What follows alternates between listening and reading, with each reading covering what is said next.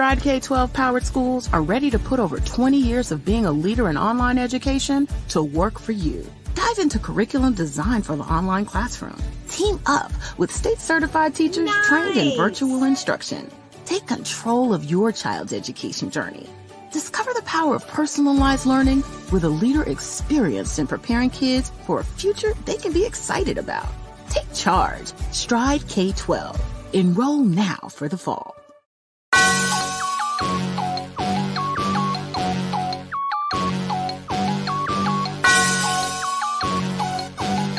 Yeah. I love my HBCU. And boy, I love it, love it. Yeah. I love it, love it. Yeah. I love my HBCU, and man, I hope my team they won one. Yeah. I hope my team they won one. Yeah, man.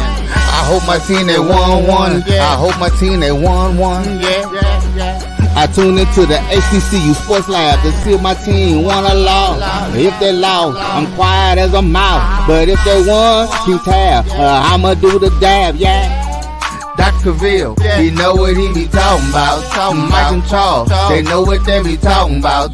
They compress the analytic data with the hip hop. If you know them like I know them, they gon' tell you if your team, if they want to lose, and who the ball, who the ball.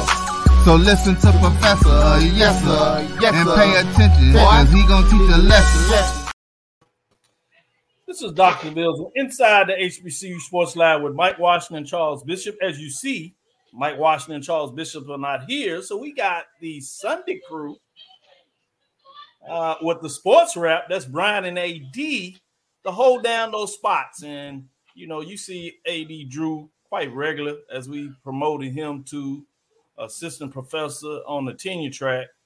Brian Forford has been in the building, and he is a professor adjunct is what we call him. We're trying to step him up, to get him into clinical professor where he's a regular, but, you know, he got to go through the grind. He got to make sure he did his correct preparation. You know what I'm saying? We got to make sure that he's schooled and ready to deliver to the lab listeners. But I think he's there. I think he's there, and it's good to have him.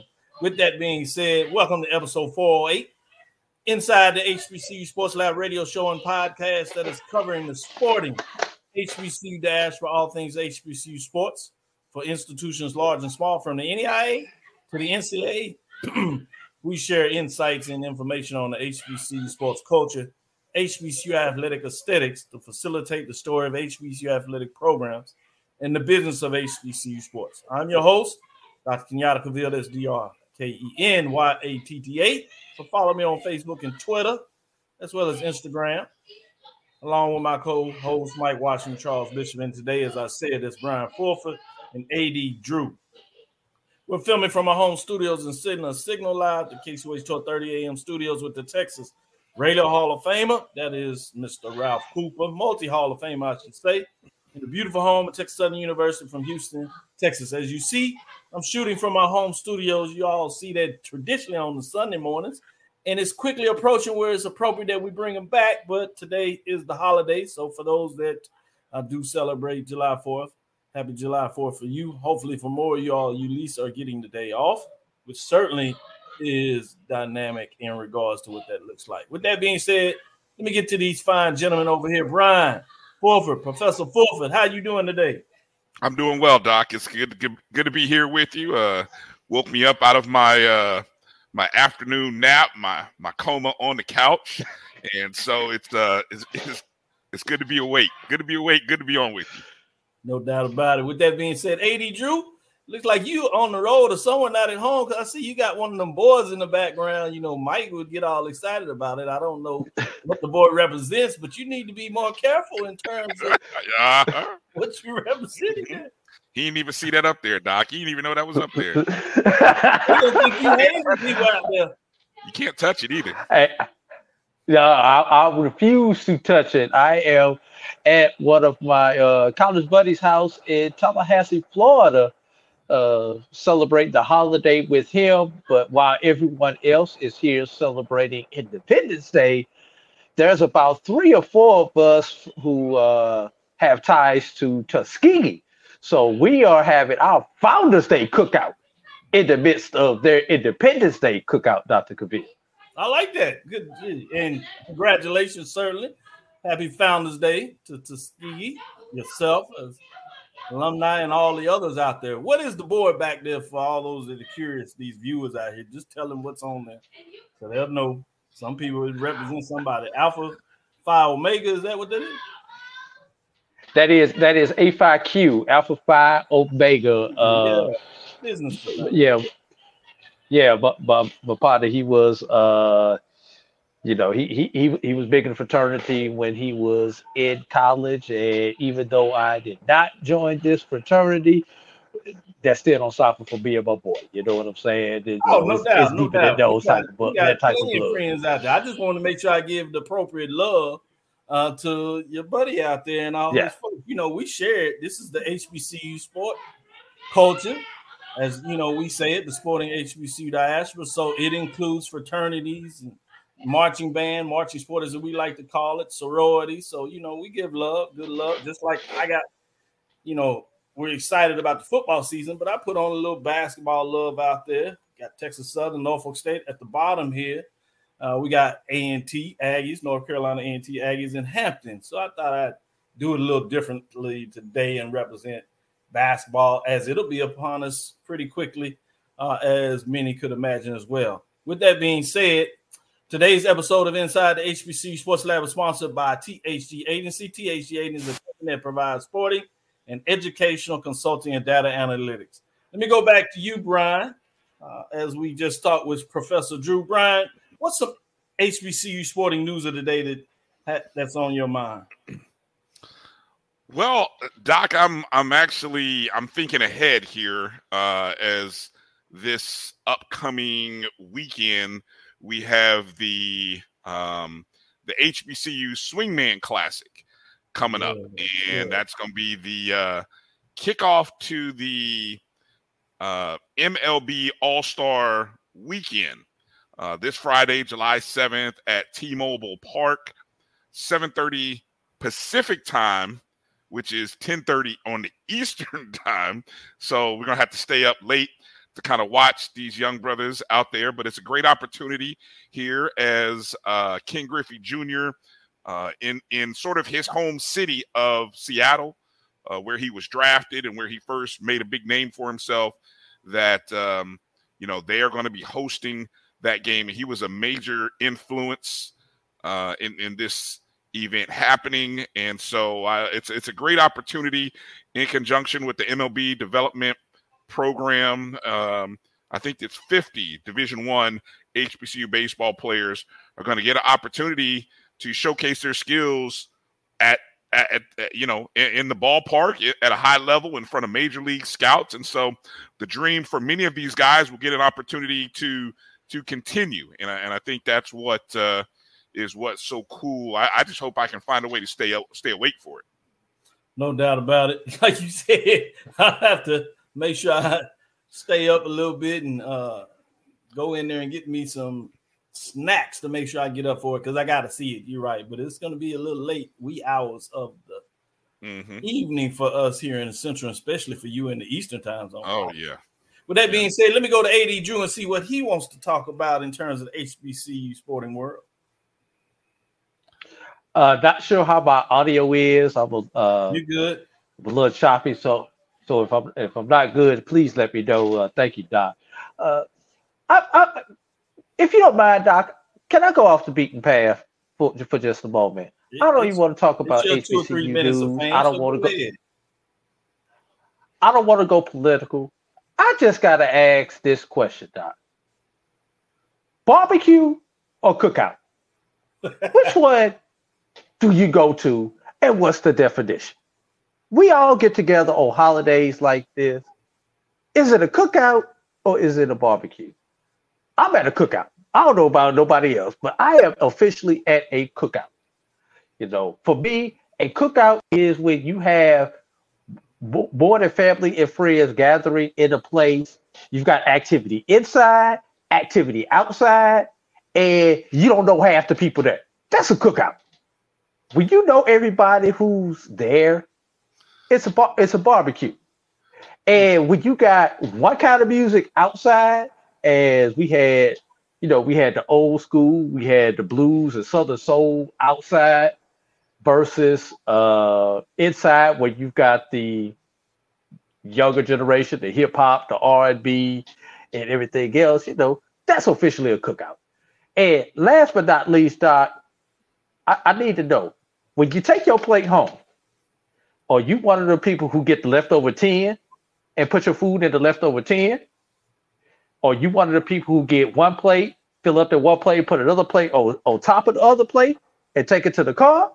Or you one of the people who come with your own clamshell?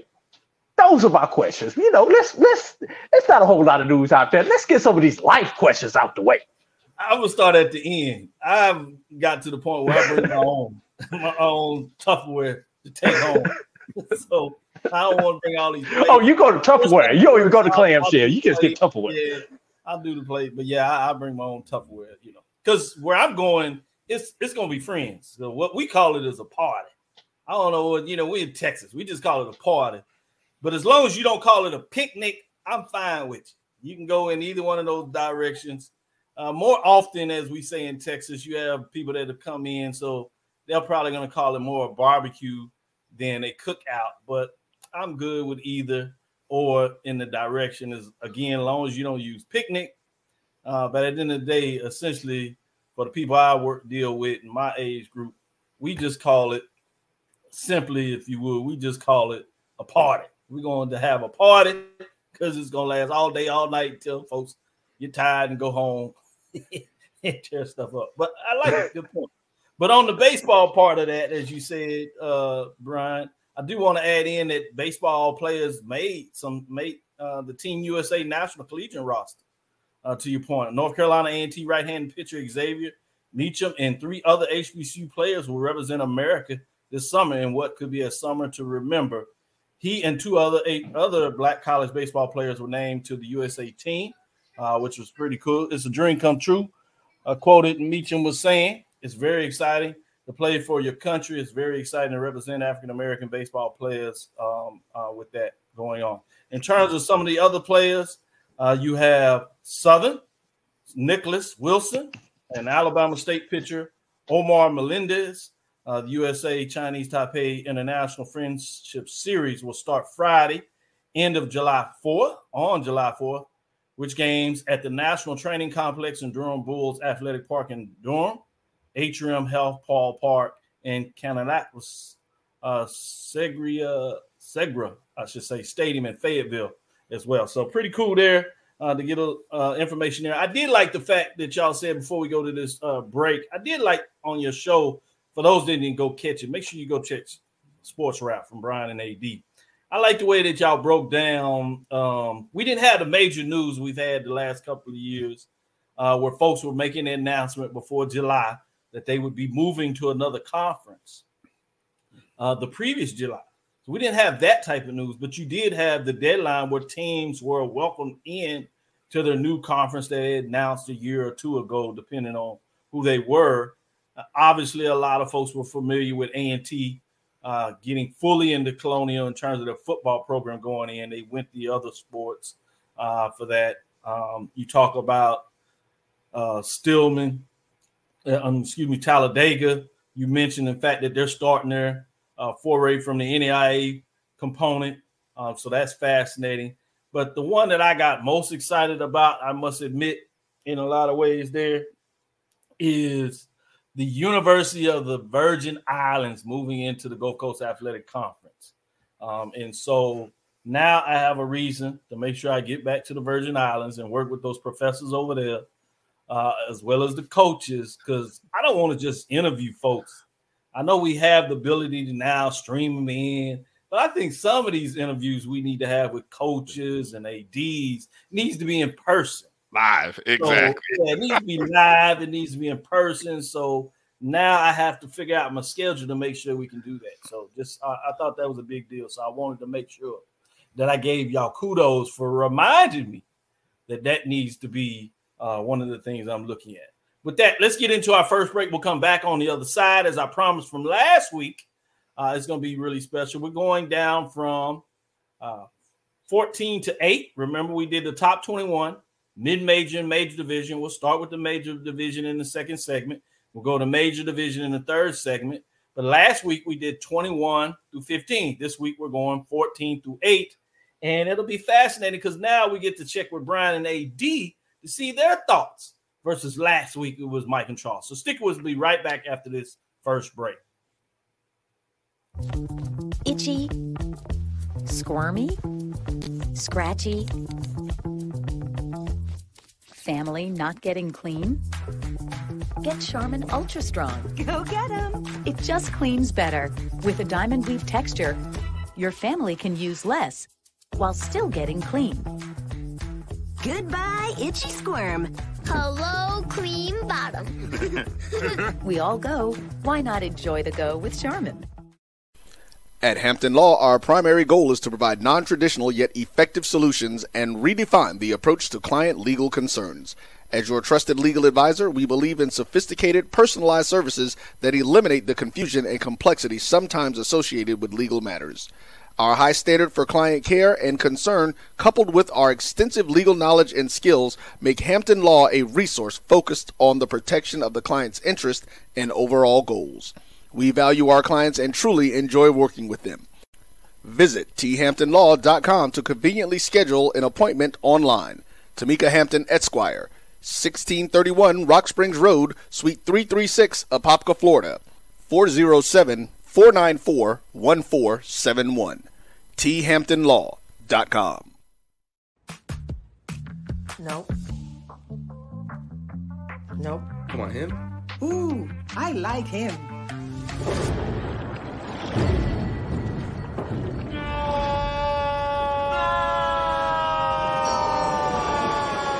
Quick, the quicker picker-upper. Bounty picks up messes quicker, and each sheet is 2 times more absorbent, so you can use less. He's an 8. He's a 9. Bounty, the quicker picker-upper. From novice to aficionado, find yourself here. High-quality cigars plus personal customer service. Slow Burn is Waco's only mobile cigar lounge, featuring a meticulous, curated collection of premium cigars. Visit our website, www.slowburnwaco.com. That's www.slowburnwaco.com. Stride K-12 powered schools are ready to put over 20 years of being a leader in online education to work for you. Dive into curriculum designed for the online classroom. Team up with state-certified teachers trained in virtual instruction. Take control of your child's education journey. Discover the power of personalized learning with a leader experienced in preparing kids for a future they can be excited about. Take charge. Stride K-12. Enroll now for the fall. Compress the analytic data with your hip-hop. If you know them like I know them, they gon' tell you if your team, if they want a lot, and who the ball. So listen to Professor, yes sir, yes, and pay attention, because he gon' teach a lesson. Yes. This is Dr. Ville's Inside HBCU Sports Lab with Mike Watson, Charles Bishop. But we have in the studio joining me today, because both those young men are on assignment. So we have none other than Brian Fulford and A.D. Drew of Sports Rap joining me today. So we're going to get into it, get a chance to break down the polls ranking. So I'm excited to get in here and talk a little bit about and see what's going on and get y'all thoughts on my rankings as we continue to move forward with that. Let me get in here with the top 15. If you would, Brian, go ahead and bring them up. Let me ask. Can I ask a question, Doc? This is because I noticed these are your top 21. What institute? Now, I noticed it's top 21 in both divisions, and I may have missed this. What inspired 21? Why the number 21? Well, you know, one thing that I always like to do is when everybody's taking rights, I like to go left. So that was the first part of it. Let's do something different, because people have started releasing their polls. I remember being one of the first ones that had the polls out there. And that's not to say that I'm special or more important to everybody, because I think everybody should have the ability to create content and give their perspective of their top 25. But one of the things that I pride myself in is in innovation, strategic planning. So I'm like, all right, now we got all these other folks doing this. How do I move around and change it up? So it was pretty simple when I was debating. I was like, okay, do I do 15? Do I do 20? And obviously you get to 20 FCS.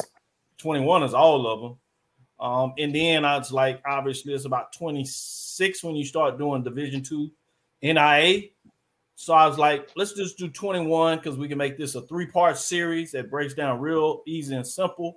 And so that's essentially where it all came from in regards to deciding to do 21 over a 3-week span to break down. And it also gave a lot more schools, a lot more love, at least to start out the season before we get into the fact that we will break it down. So that was really the litmus test in terms of what that looks like.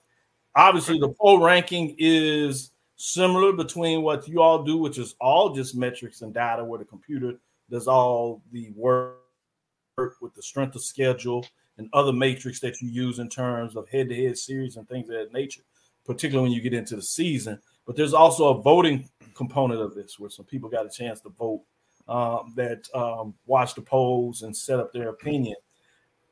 I will add that this was probably the most difficult year I had in regard to FCS. Just because there's so many different variables. Obviously, the transfer portal, we're just wrapping our head around that. NIL is continuing to heat up and it's a different battle. But then you just had the natural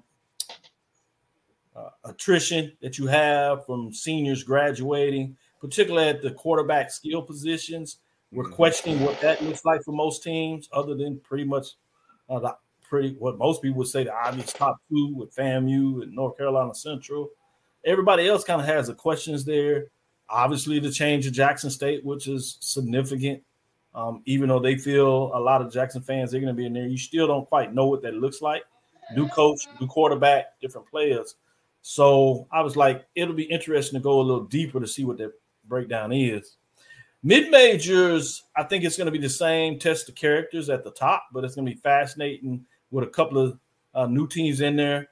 Had some changes of coaches that AD Drew made sure we were aware of in terms of what he does at SIC. Obviously, you got a new player in the business when you talk about CIAA, as we talk about those teams joining the conference. So it's going to be fascinating to see what that looks like all over. But that was pretty much what came together when we put this together. Thanks for that question, Brian. AD Drew, you had a quick comment that you want to jump in there? Question? No, I just want to say, so 21 had nothing to do with your last trip to Vegas and blackjack. That's what we just want to establish it, right? That's correct. That's correct. I'm a math person. Okay. So I'm good with it after that. No, I think it's a fair question because a lot of folks get into the gambling, and I think that's cool to connect the dots. I just wanted people to know that I'm like you in regards to economics. I'm a math person on that side of it, engineer. So I have never been able to really enjoy the casinos, unlike my father and my brother and friends. I can't just get into it because I'm always thinking about the numbers that you're not supposed to win. And I don't believe you gamble like that. You gamble to have fun. You set aside what you can afford or whatever to lose. True. You create your formula, up, down, whatever you do that. And then you just have a good time. Obviously, you can be focused in trying to win a certain thing, but you go in there understanding that the odds are not for you, even if you have your formula and think that you can have something that is going to allow you to win more often. And then you all schematically do the bets and things, and it just fascinates me because I'm like, man, this is a different world to me. It's a different world. So let's get into it. I want to heat up the segment too much. Let's get into, as we get number 14, if you would, unveil number 14 for everybody. Winston-Salem State Rams, 3-6 last year in terms of overall, 3-4 in the conference play. Have 102 points ranked. So they come in at 14 in regards to what it looks like here. Let's get into number 13 as they keep moving along. It's Edward Ward, Tigers. Both of these teams is one coming out of CIAA. Now we jump into the SIC. Edward Waters, as people remember, they played in their first year as they fully transitioned over from the NIA to Division II. 5-6, 3-4. 112 points. If you talk to their president down there, he said, look out. Second-year coach, they feel more comfortable about what they're going to do, and they think they should be in a race. It's a challenge for me, Drew, as you know. I'm always wanting to say East-West divisions, but that's no longer what's going to take place for the SIAC. Just one standing. So it's fascinating to see what that looks like. Get into number 12. With number 12, we stay in the SIAC. We go into Lane Dragons, 5-5, 4-3, previously of the Western Division, no longer as they were cataloging that way. They are 113 points as they continue to move forward. Fascinating to see what that looks like as we climb up the charts. We get into number 11. What does it look like when we get into 11? It's Savannah State Tigers, 5-5, 3-4, 132 points as we're just outside of the top 10. But we'll go all the way to number 8, Savannah State Tigers at the SIAC. Fascinating to see what goes on there. Let's get into number 10. At number 10, Albany State Golden Rams, 73, 5-2, 138. It was interesting to see where they are. They've dominated the SIAs for the couple of years. Obviously, took a step down. Benedict had that magical season, but they've also lost a coach. I know you all are familiar and probably will keep one eye over there with Albany State, with a familiar coach at the Hill, a famous rattler leading the charge there. It'll be interesting to see what that looks like. But they are in what would be a normal top 10, but they're outside of that top 7, which is critical this year since we're breaking this down from 21 to number 1. Bringing us to number 9 as we keep rolling. West Virginia State Yellow Jackets, the first team in this ledger that comes outside of the CIAA and SIAC, is 7-4, 6-2, 139 points. The Yellow Jackets are in the top 10. Bringing us to number 8, which will stop this week. We'll come back next week and give you your top 7. Virginia State Trojans, 6-4, 5-3, 140 points. At number 8, out of the CIAA, can Henry Frazier, that's Dr. Henry Frazier III. Can he make that next step? We have him in the top 10, outside of the top 7. Fascinating to see what goes on here. Drew, I'm going to go to you first and get your thoughts on those top next 7, 14 through 8. Before I go to you and your thoughts, again, it's Winston-Salem State Rams at 14. At number 13, we have the Edward Water Tigers. At number 12, Lane Dragons. At number 11, Savannah State Tigers. At number 10, you have Albany State Golden Rams. At number 9, West Virginia State Yellow Jackets. At number 8, Virginia State Trojans. Take it away, Drew. What are your thoughts? Leave that up, Brian. Don't take that down because I need to look at that graph right there. All right, let's start off at the bottom, Dr. Cavill. Winston-Salem State. Everybody has been harping on Winston-Salem State. They just have not got it right since the twos have been on the calendar. That's it, the year 2020. But Winston-Salem State, a proud program that was the winningest Division II HBCU in the 2010s, Dr. Cavill. A lot of people forget about that because they have been down for the last 3-4 years. Moving up the list, the next two you have on there, Edward Waters and Lane.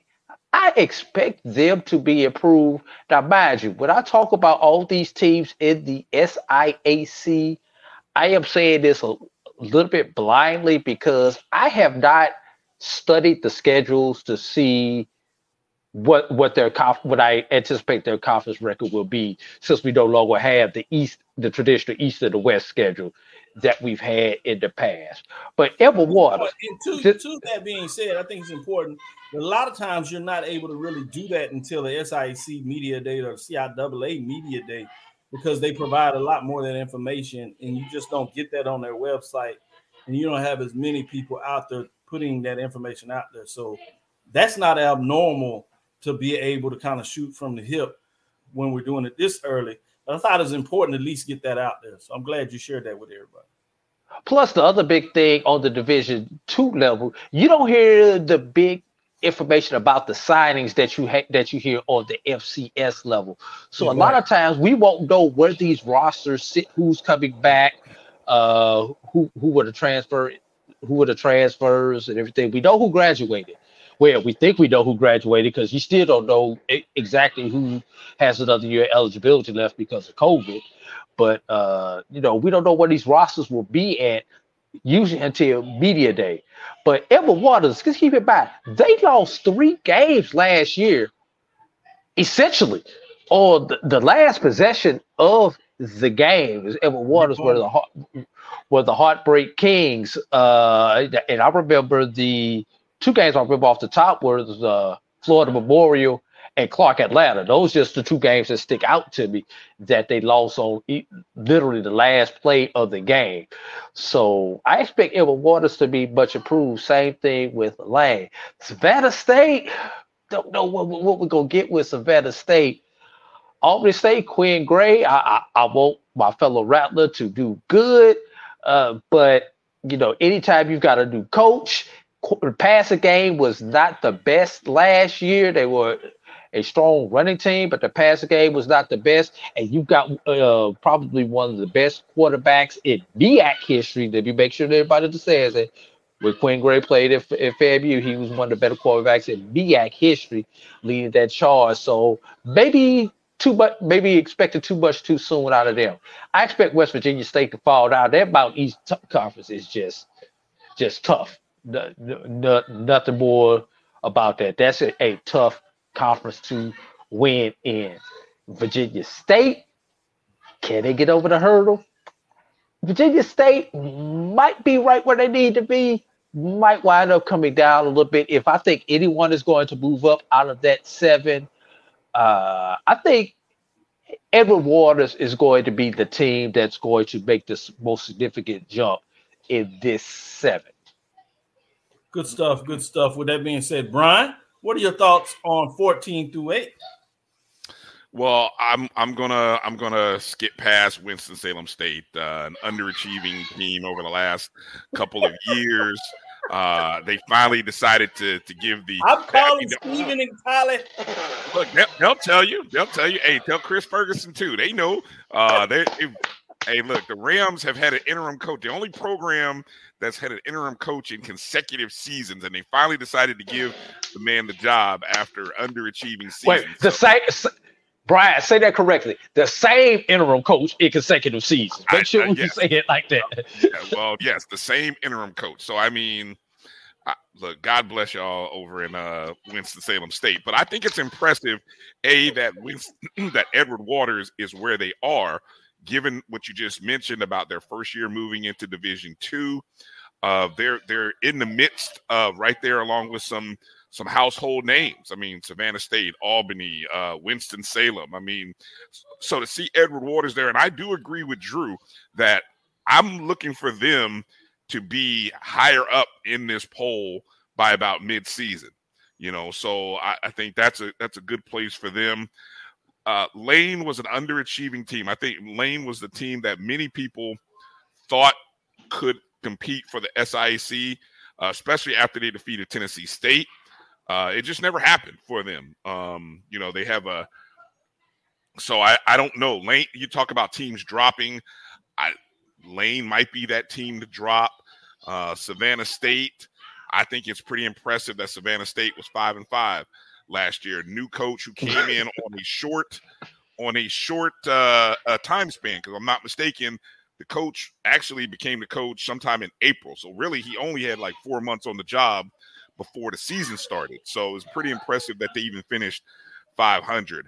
The 2 teams that I will say will break into the top 10, I'm expecting Quinn Gray to get Albany State passing game right. Albany State's got all the other tools. They usually recruit well. They've got guys on defense. Quinn Gray knows he's a good coach.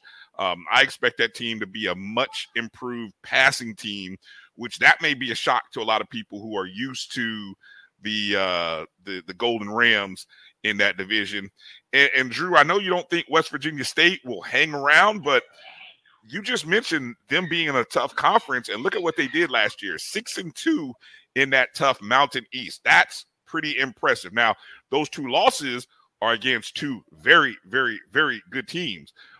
Playoff teams. So if they were able to find their way over the hump and get wins over one of those 2 teams, they could find themselves in the Division II playoffs. Ooh, nice comments by both of y'all. Let me do this before we take our next break, and we'll come back on the other side. We're going to look at, again, 14 through 8 in regards to the major division. But 21 through 8, let's rewind it and share with everybody what we started with last week. 21, Bluefield State, Big Blue. 20, Livingston Blue Bears. 19, Miles Golden Bears. Number 18, Central State Matadors. Number 17, Shaw Bears. Number 16, Clark Atlanta Panthers. Number 15, Kentucky State Thoroughbreds. Into what we unveiled today. Number 14, Winston-Salem State Rams. At number 13, Edgewater Tigers. At number 12, Lane Dragons. At number 11, Savannah State Tigers. At number 10, Albany State Golden Rams. At number 9, West Virginia State Yellow Jackets. And number 8, Virginia State Trojans. That'll do it from 21 to 8. Stick with us next week as we unveil the top 7, where it really gets interesting to see if your team, if we haven't talked about it now, are they in that top 7? It'll be fascinating to see what that looks like as we get down to it. Stick with us. We'll be right back after this last. I have in me the ability to make you a better you. So if you work hard, focus, stay on point, you can do anything. Trust me. We made this track to tell everybody they can follow their dreams. The human voice has always connected audiences with experiences. Major brands all across America have trusted Keavers Voice time and time again. Conversational, powerhouse, intelligent, and sincere. That's the voice you need for your creative marketing process. KEAVERSVOICE.com. Keavers Voice, Keavers Voice, KeaversVoice.com. Always on, all the time.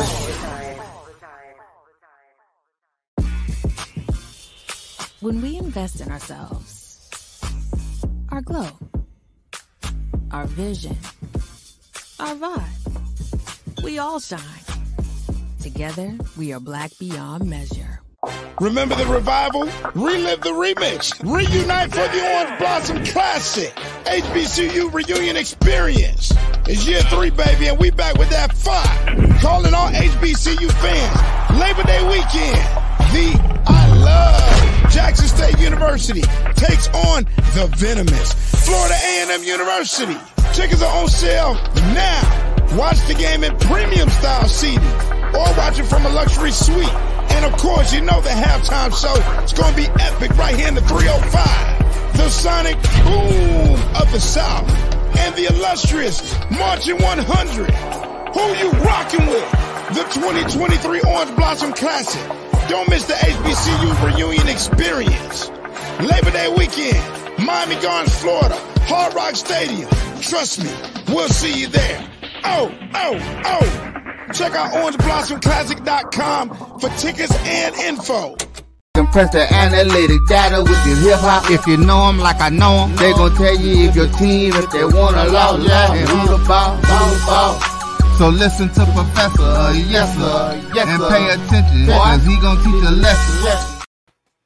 This is Dr. Bill inside the HBCU Sports Lab with Mike Washington and Charles Bishop. They're out on assignment. We have Brian Forford in the building today. We're going to get into this major division as we also have an AD Drew, but he's been coming in and out. So we'll play that by ear and see what that looks like. But we get to debut the next 7. What was intriguing about this last week, Brian, is when we got into this, you know, we did 21 through 15. So I teased it out a little bit, and I asked Mike and Charles who he thought would be those teams that were some of the teams, you know, name 1 or 2. That would be 14 through 8. And they named all of them. They said Tennessee State, Grambling. They said South Carolina, Texas Southern, Morgan State. Because I told them, all right, do me 1 or 2 out of the MEAC, 1 or 2 out of the SWAC. They chose different teams. But everyone they named were in 14 through 8. And they hadn't seen the entire poll rank. Just what was revealed last week, 21 through 15.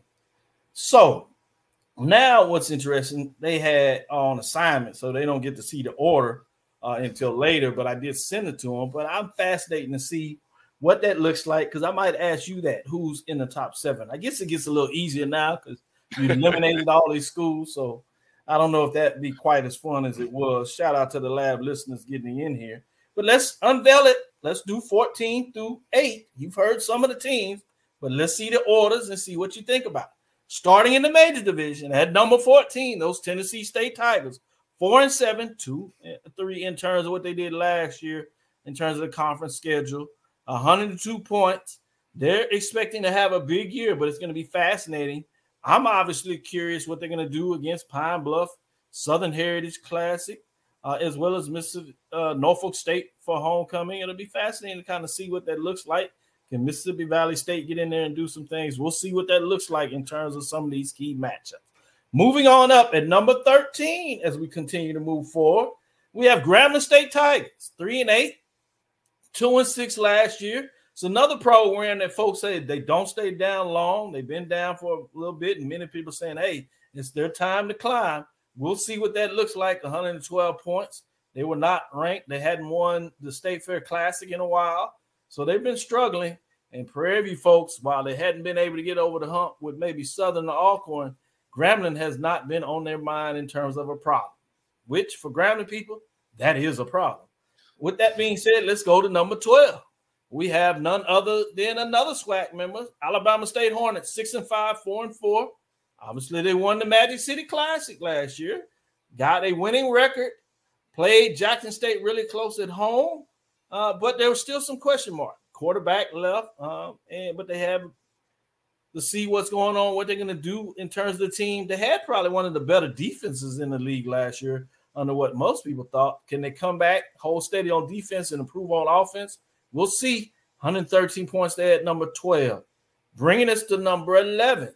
Prairie View A&M Panthers. They've been all over the place. Had a winning record, but closed and bombed at the end of the season when they had a chance to win the division, but they live with that. I've heard they worked out quite hard because they were quite disappointed. They want to get back to the championship game and get it done this year. Be fascinating. They're one of the few teams that people are not really talking about that does have a quarterback coming back. Now, a lot of that is because the quarterback seemed pretty much one-dimensional. He did a lot with his feet. He was inconsistent with his hands. But my understanding that he supposedly has taken the next step. They feel better with the offensive line. We'll see. I'm not sure, but I'm anxiously awaiting to see what that looks like. Pretty tough schedule. 6-5, 5-3, 132 points. But some people believe that Prairie View is going to be one of the teams to watch. So we will see.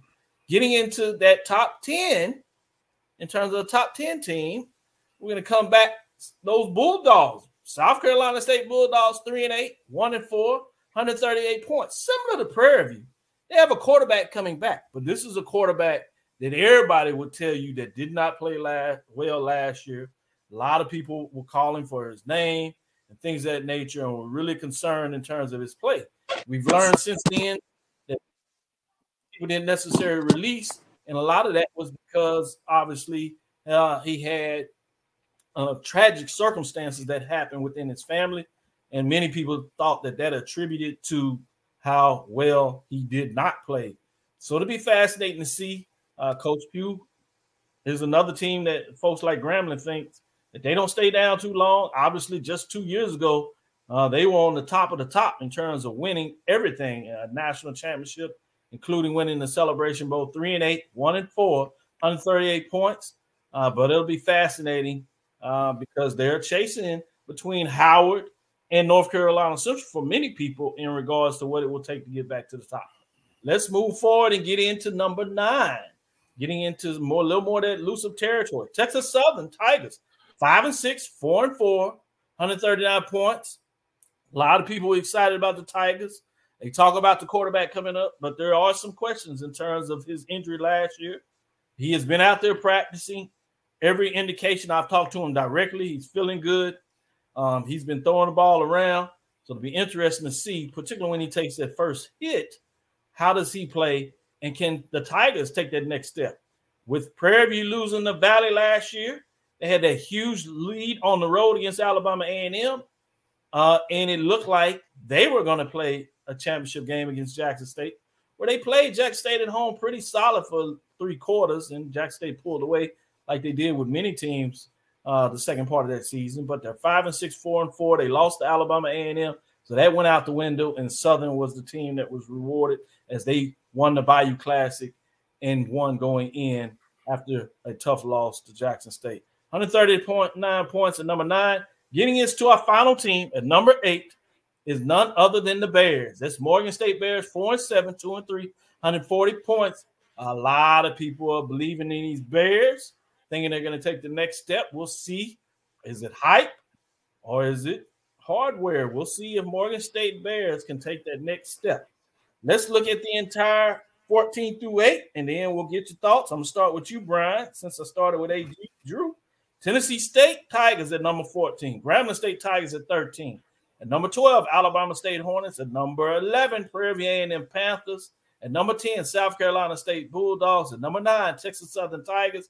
At number 8, Morgan State Bears. Brian, what do you think with 14 through 8 as we do our countdown from 21 to number 1?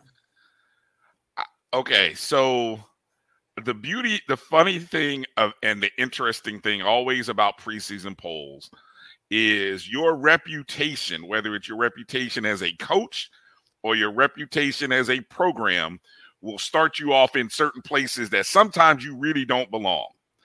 I'm referring to Grambling, South Carolina State, and Morgan State. I mean, obviously, Morgan State, Coach Damon Wilson, there's the respect of what he has accomplished as a coach. So we know it's going to, we have a 10-year window that he provided us at Bowie. So we know that eventually Morgan is going to be and get right. Is it this year? Tough to say. But I think it's awfully ambitious to have them ranked at number 8, in my opinion. Another team that is living off their reputation is South Carolina State. 3-8 last year.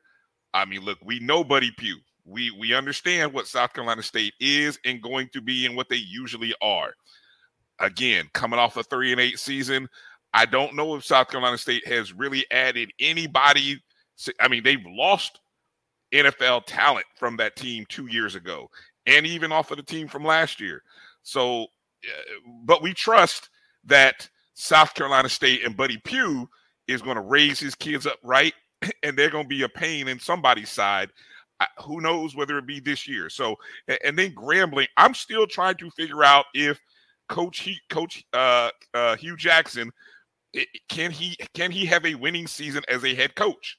He's 0-3 in 3 years as a head coach. He is 0-3. So I'm still waiting to see. Now that's not to take away from the man, the things he does, the thing he says, the social media impact, the impact he has on young men. Great, great, great, great. Game day coaching.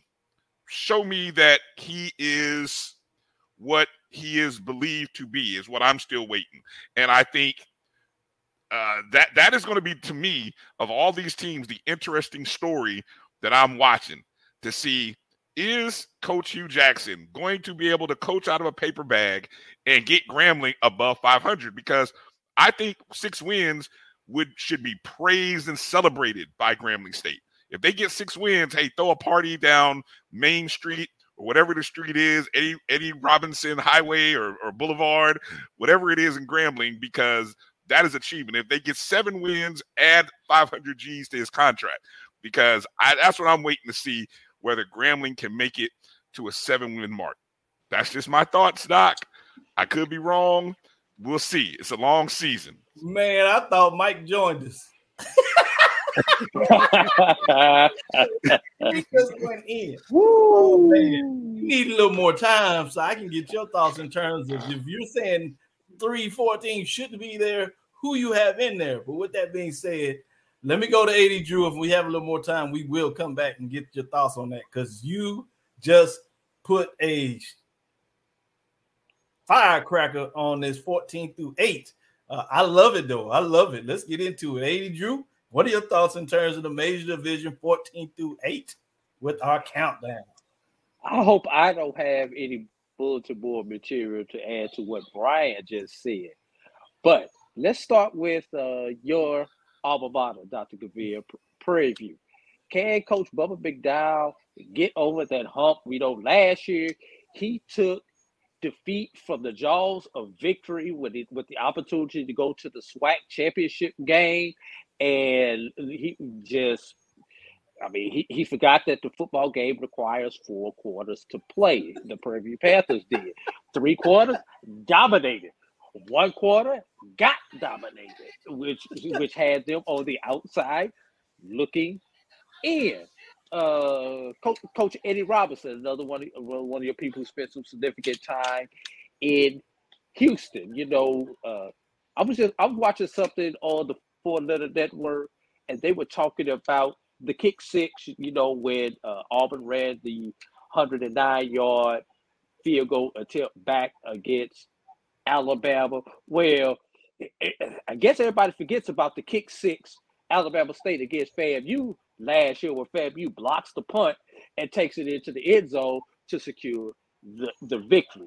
Can Alabama State get over those type hurdles to get into the top 10? South Carolina State, once again, South Carolina State plays a gauntlet coming out in their non-conference. They not only play FBS competition that's at a high level, but some of those FCS opponents that they play are no cupcakes. Yeah, they've got their mandatory Virginia Lynchburg game on the schedule, so we know they're going to have at least one win going into conference play. But outside of that, you know, that may be the only victory that they have going into conference play. Eddie George, year three for Eddie George. Open it up against Notre Dame. Take the money, but damn, that's a hell of a way to open up your season. And I agree with Brian when it comes to Grambling State. You know, come the first week in October, pay attention. Will we hear rumblings in Grambling? They ran Broderick Fobbs out of town, and Broderick Fobbs won championships. What you think they're going to do to Eddie George down in Grambling, Louisiana, if he can't get it right this year? Good stuff. Good stuff. We're running way over time, but we're going to call this a holiday schedule. We'll take, I thought, as I said in error, until the last break, we actually had one more break to take. We'll come back on the other side. I'll get some final thoughts on this, and then I want to get into some of your thoughts on the new guidelines that look like they will likely be approved for FBS. And then we'll call it an evening. With that being said, final 14-8. Number 14, Tennessee State Tigers. Number 13, Grambling State Tigers. Number 12, Alabama State Hornets. Number 11, Prairie View A&M Panthers. Number 10, South Carolina State Bulldogs. Number 9, Texas Southern Tigers. Number 8, Morgan State Bears. And both Brian and AD came off the truck and put down the hammer as they gave their thoughts, and they came hard. I like it. But this is my poll ranking. It is what it is. We'll do it like that. Come back next Tuesday. We're giving you the top 7. We'll see, can those top 7 hold those spots for the rest of the year? We see some teams that Brian said don't worry about in the top 7 because they really should have been through 15-21, and not even 14-8. But it'll be interesting to see who's going to climb in those spots as well. As we come through the year, we won't give you the top 21 every week. We'll have some metrics there, but we'll probably give you the top 7 and stop instead of the top 10. We're going to make it a little tougher to get in terms of the teams that we're going to talk about weekly. With that being said, we're going to take our last break. We'll come back on the other side and get some more of these gentlemen's thoughts in terms of HBCU sports, the sporting HBCU diaspora, after this last break. Supermarket sushi, really? No. Wait, Troy, you work here? I'm never not working. Like Head & Shoulders Scalp Shield technology, up to 100% dandruff protection, even between washes. Never not working, huh? Oh, Troy, you're such a good teacher. Yeah, I know. Never not working. Never not working. Never, ever not working. Are you serious? Never not working. Dandruff protection that's never not working. Head & Shoulders Scalp Shield technology. It's never too early to plant the seed, to share the tradition, and instill a sense of pride in your HBCU with your little ones. HBCU Pride and Joy Children's Boutique helps you share your school spirit with a wide selection of adorable kids apparel and accessories officially licensed from your favorite HBCU. Visit HBCUPrideJoy.com and follow us on all social media at HBCU Pride Joy on Facebook and Twitter.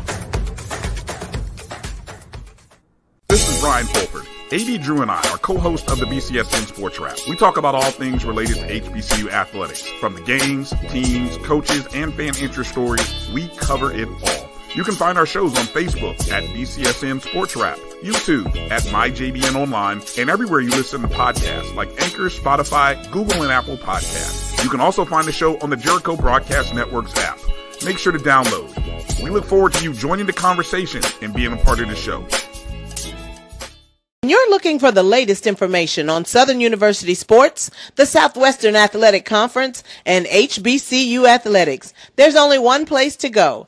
Tune in to The Carlos Brown Show, exclusively on the Black College Sports Network. Compress the analytic data with your hip-hop. If you know them like I know them, they gonna tell you if your team, if they want to lose, and who the ball. So listen to Professor, yes sir, yes, and pay attention, because he going to teach a lesson. This is Dr. Ville with Inside the HBCU Sports Lab with Brian and AD. In our final segment, I got to get this out there. Stephen Gaither said, we're back to being a basketball school, and then he puts in parentheses, really cheerleading. Jeff Roberts says, I guess Elizabeth City State is in the top 7. Turn in next week to make sure, but you might be able to deduce that. Pretty good stuff there. Jeff Roberts going in there.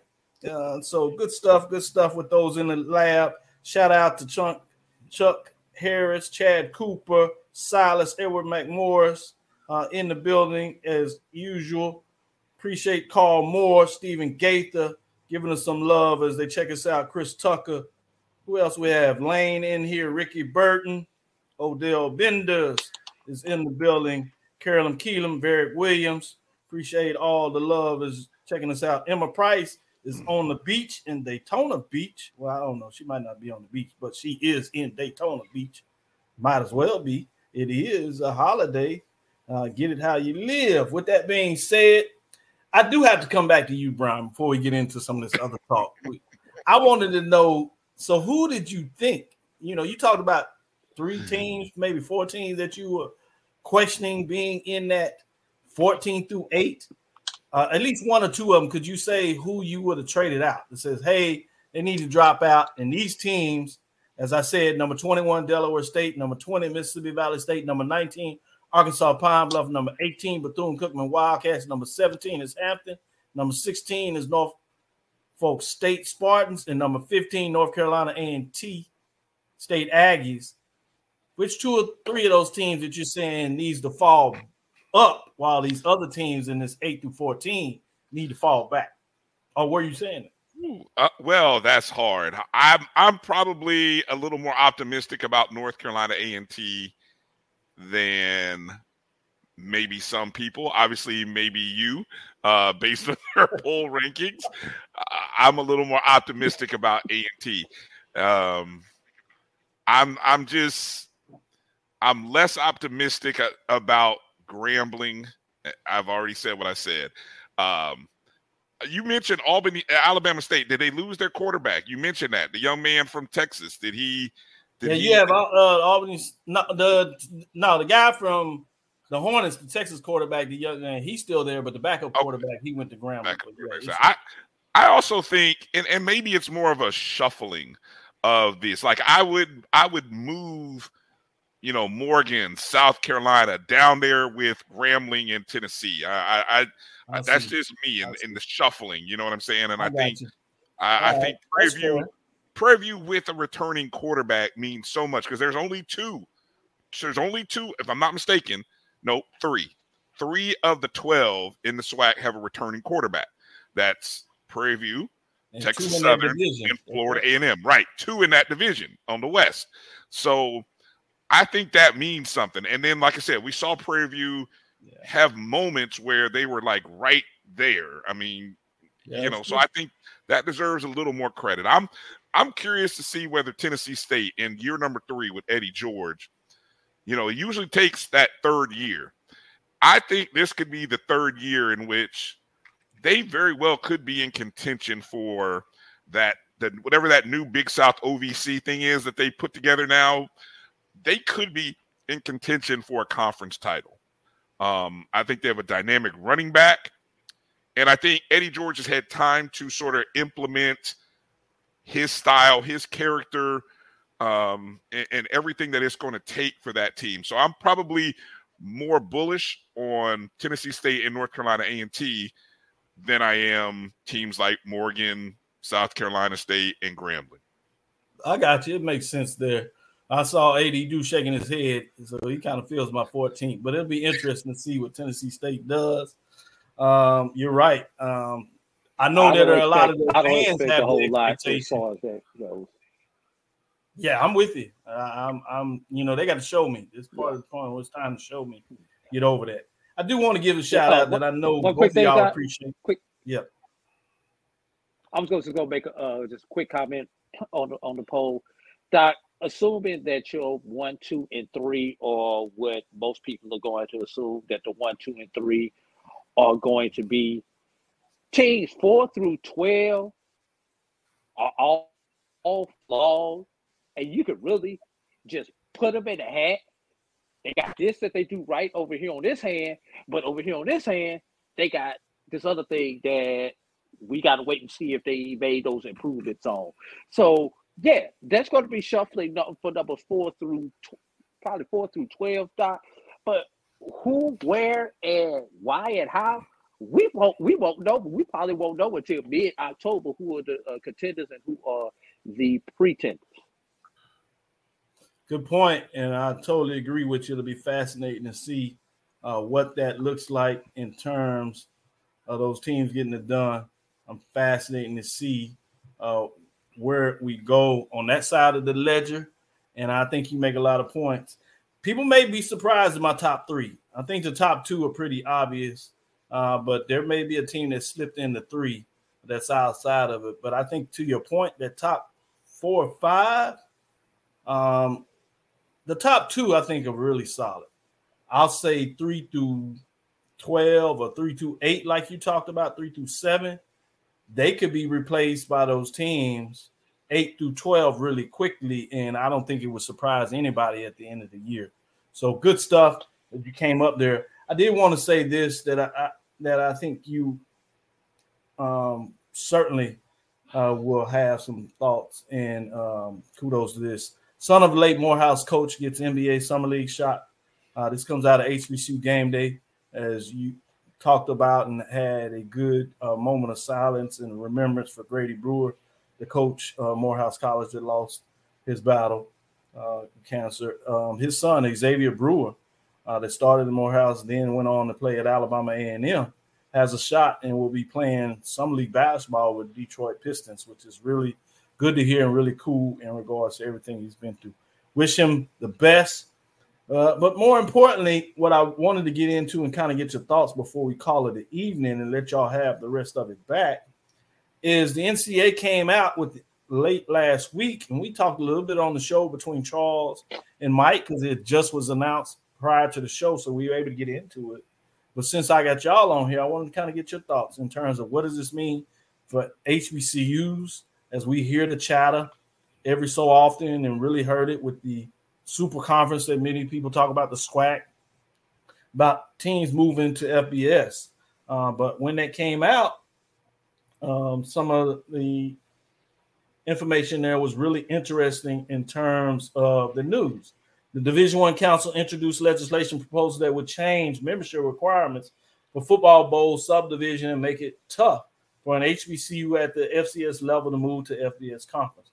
Proposal introduced into legislative cycle will be voted on by councils at a future meeting after membership feedback. And it talked about, if adopted, all FBS schools would require provide 90% of the total number of allowable scholarships over a 2-year rolling period across 16 sports, including football. Schools also would be required to offer 210 scholarships each year, amounting to no less than 6 million in athletic scholarships offered by the website reported. Drew came on here and did some breakdown of those schools at 4 million. We made sure people understood that Obviously, at the FCS, that can include some financial aid, as we call it, granting aid overall. But still, it gave you some indication of where some teams were in terms of how close they were or would not be. But, Brian, in our message board, as we talked about it, there was some scheduling talk that came out, if you would, in regards to FAMU and the schedule, playing Miami in a couple of years, and the payout was similar to what we saw with Southern going to LSU, $700K, an additional $40K, if you would, in terms of the marching 100 in regards to them going down there. You know, I quickly threw in, if you look at Ball State that plays them in that same year in 2024, their payout to Ball State at the FBS level was $1.5 million, almost, you know, a little over double. So those are some things that I want people to consider when they start talking about moving up, that also your revenue that you generate. Yes, your expenses increase, but your revenue also increases in a lot of areas that you may not be considering. So anyway, what were your main thoughts, if you would, in terms of FBS? AD Drew got a chance to share that and did a really good job of that. And he may have had some different thoughts since then, and I'll let him add that. But if you would share with me your thoughts in regards to what first came to mind when you read and saw this information. The power brokers are adding one more step into separating themselves from everybody else.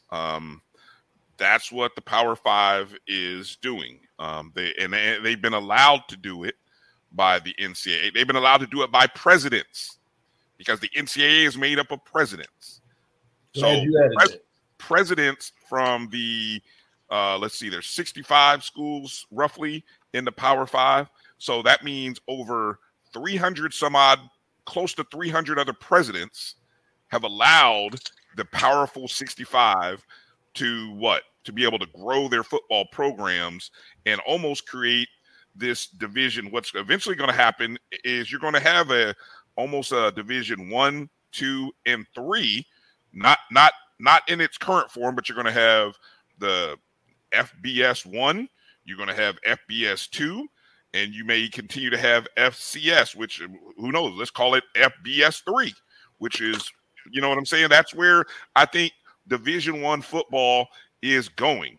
And this just, look, we're arguing about payouts at bowl on Power Five games and classics, and this is where the money really is, and so an increase of a transfer fee from 5,000 to 5 million.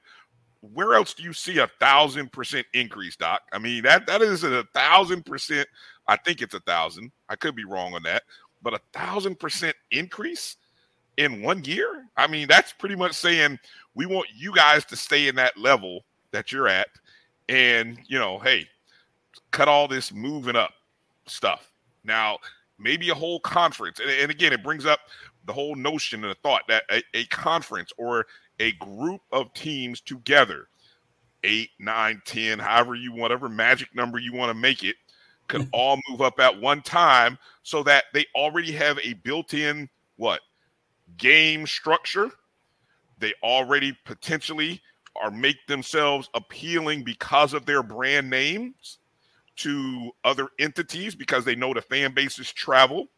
Those are the kind of things that are going to move the needle for HBCU. But there's a lot of work to go. So I wasn't as bothered by it. I just kind of shook my head and laughed, because it's one more separation. And I think you're going to see, once these new playoffs start happening in the FBS, and you start seeing who those 12 teams are, you're gonna start to see another cry from the I'm gonna call them the FBS 2, the FBS 2 group, or as you might call the group of five, because they will begin to cry and fuss about, oh, how come we can only get one team into this 12-team playoff? Because it wasn't meant for you. It wasn't meant for you. You know what? Form your own playoff. Be happy with whatever the money you get from basketball. But this money over here, this ain't for y'all. That's all. That's for sure what the damn show's saying. With that being said, I gathered some information that said it probably is affecting some of those G5 schools, some that recently move up, about between 4 to 7 of those, and maybe those that are just announced or said they're moving, FCS, maybe 5 to 7 of those. So it's about 14 schools that will need to significantly kind of make a push. But the rest of the G5, FBS, Power Five, obviously, are already there. One of the ways they calculated this is they looked at the scholarships over a period of time and what people already did, and they did an average. So I'm not sure if the number is as significant as it seems to look in regards to how they really calculate it. But with that being said, I do certainly think it's a message in regards to what they're trying to say and who they believe should be in this division and who shouldn't. Eddie Drew, any final thoughts that you want to share on this before we call it a show? I just want to take a little bit of a different perspective. And for institutions who may, and we'll just say HBCU institutions who may have been considered in their capital plans or their future plans to move to FBS. We know A&T is one of the ones rumored to be trying to make that transition to FBS. But let's take these new dynamics of what it takes to go to FBS, couple that with the affirmative action decision that just got down, which may mean that instead of putting resources into facilities so that we can move our program to the FBS level, you know, the facilities, the scholarships, and everything else that's outlined in that news release that you mentioned, Doc, we may need to shift those resources to other infrastructure, such as online learning, dorms, cafeterias, et cetera, for these students. So we may be looking at possibly a double-edged sword where teams may have been, you know, they may have been on their plan to go to that level, but now if they get these this influx of applicants, because especially in North Carolina, and we'll use A&T because North Carolina was one of the schools in the lawsuit. Now some of those students may wind up coming back to a North Carolina A&T or other minority institutions, and may force people to look at a shift in infrastructure needs instead of going towards a stadium or towards a track or towards a baseball field, going towards beds. So just some food for thought. I think that's a great thought, and it's important contextually to think about that. I will say that oftentimes those funds, other than private schools, that fund is pretty much there open. But in most states, you can't use legislative allocated funds to athletics. So oftentimes those general funds are funds that are coming straight from students in terms of student athletic fees. So they would have to literally vote to change where they redirect those funds. And then a lot of the other revenue, as we broke down, comes. But Doc, you know, those mixed-use buildings that you have. Yeah, but I'm saying that stuff is going to be legislative built. So It's not like the university president or even boards have a lot of power in regards to making a decision of where those funds go. Usually they'll ask for that. You know, a president or board will make their request for allocations from the state and saying, hey, we're growing at this rate, and our expectation is that we're going to have a 2 or 3 increase over the years in regards to our enrollment. So we believe we need funding directly for a new dorm. And so it's like that funds that come in are going to be directly spent for the dorm space, and you can't use them anywhere else. So I'm just saying, you know, in terms of distribution of funds, it's not quite as open for them to be able to make those decisions as we may like to think. The other thing is that we also want to consider in regards to those funding type things. When you talk about a lot of places, they're not necessarily building dorms, they're building apartments. And those apartments tend to be mixed use where they're maybe some state funds, but they're private. So it's a private public partnership. So again, that's real unique. And so there's just not a lot of room in higher education to make a great deal of decisions. Usually your funds come in buckets, and that's pretty much, hey, this is what you're going to spend it on, or this is what you can spend on because of all the state legislative laws and guidelines. But the overall thought process in regards to making those requests and understanding that there may be some significant movements and presidents, chancellors, and their boards, certain and VPs of athletics and the ADs need to be thoughtful in regards to how they start moving forward with all these decisions that are coming upon them, along with the commissioners for that matter. So great point overall that you're making there. I just wanted to provide a little bit more insight and clarity. With that being said, I want to say thank you for listening to Inside the HBCU Sports Lab. Make sure you share our podcast with your friends and colleagues. I am Dr. Kenyatta Cavill, the Dean of HBCU Sports, coming from inside the lab in the College of HBCU Sports with Mike Watch and Charles Bishop that are out on assignment. So I certainly wanted to thank Brian and AD for joining us. Make sure you join them every Sunday or listen and follow them so when they make or if they make changes, you can know. But generally, you know, they go make it go down on Sunday, and it's really good because I close out my Sunday, get ready to work. I just have it over there funded either in my year when I'm folding some clothes or getting Deuce prepared for whatever he's going to get ready on that Monday in terms of the count. So I just get to relax and sit back and get my talk in and type a little bit, and I don't have to drive the ship. Summer camps. Exactly. That's a new promo, Drew.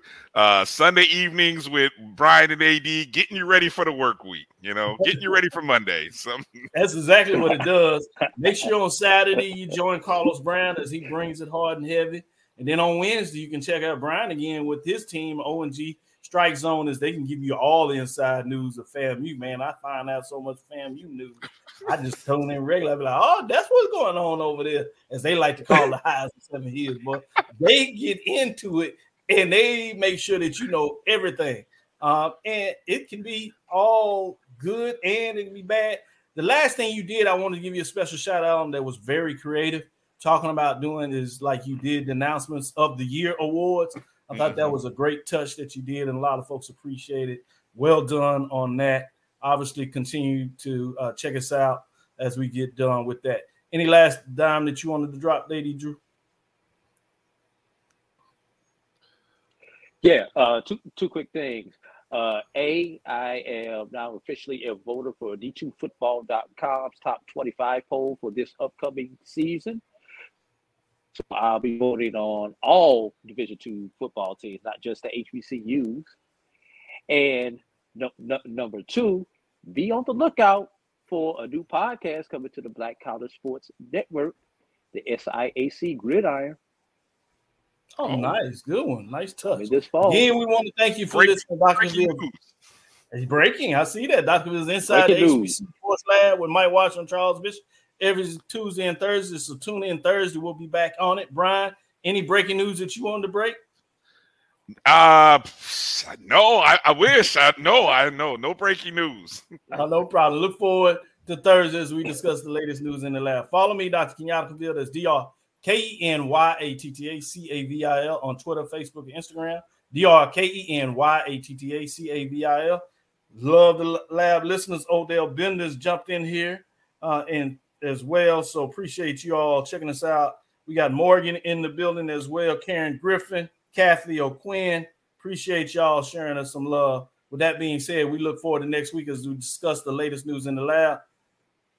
Inside the HBCU Sports Lab on one on Twitter, Inside the HBCU Sports Lab on YouTube and Inside. Make sure you like and subscribe. Dream big. Continue to move forward.